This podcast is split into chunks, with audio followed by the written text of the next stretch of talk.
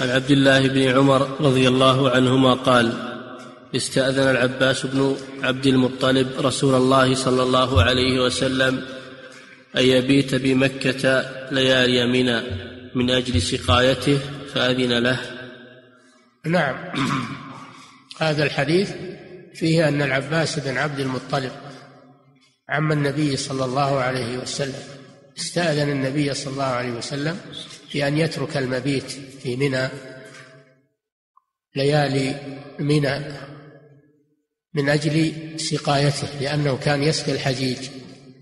كان عنده السقاية بمعنى أنه متعهد بالسقاية بأنه يوفر الماء للحجيج في المسجد الحرام. يأتي يوفر الماء بالرواية والقرب و حتى يشرب الحجيج. وكانت قريش متقسمة لأعمال الحج. منهم من يقوم بالسقاية ومنهم من يقوم بالرفادة وهي إطعام الحجيج. ومنهم من يقوم بالحجابة حجابة الكعبة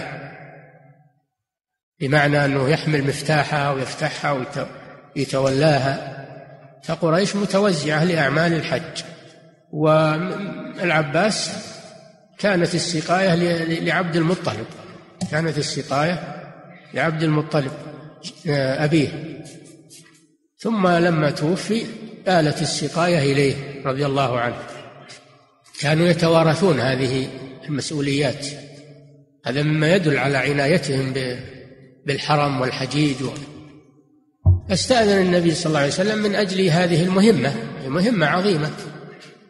لأنه ما يتمكن أنه يبيت منى ويوفر الماء للناس يشربون في مكة.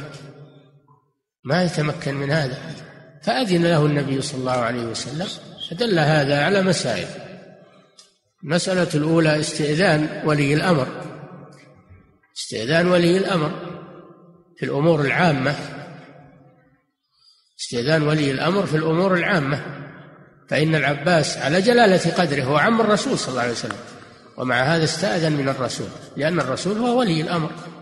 وهو رسول الله صلى الله عليه وسلم. فأذن له. المسألة الثانية فيه دليل على وجوب المبيت بمنى ليالي أيام التشريق. لأن النبي صلى الله عليه وسلم رخص للعباس لأجل عذره. والرخصة لا تكون إلا من أمر واجب.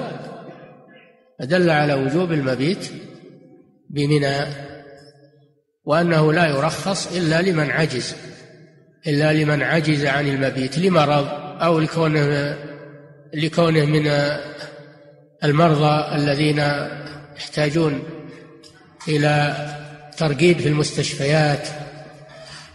آه، لا بأس أنه المريض لا بأس أنه يحمل من منى إلى المستشفى ويعالج فيه وهو حاج يسقط عنه المبيت للعذر.